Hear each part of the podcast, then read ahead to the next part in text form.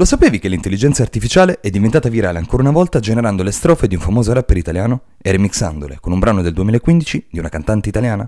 No? Senti qua. Sono Riccardo Di Vigiano e ti do il benvenuto a TG Kiwi, il posto a portata di cuffia dove rimanere sempre aggiornato su ciò che di nuovo e imperdibile i mondi della musica e del cinema hanno da offrirci. Era il non poi così vicino 2015. La Lituania adotta ufficialmente l'euro come moneta corrente.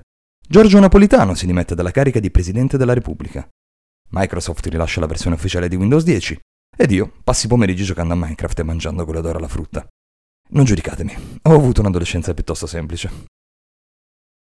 Durante quest'anno la musica pop italiana vede una nuova release che molto presto avremo il piacere di sentire in forma rinnovata.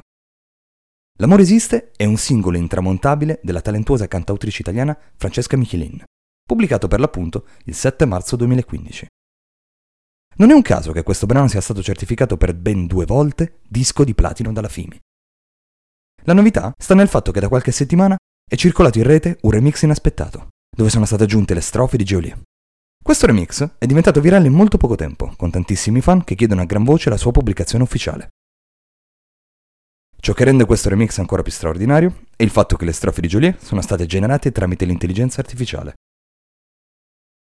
Questa fusione di talento umano e tecnologia è un esempio tangibile di come la musica potrebbe evolversi nei prossimi tempi, creando non poche polemiche.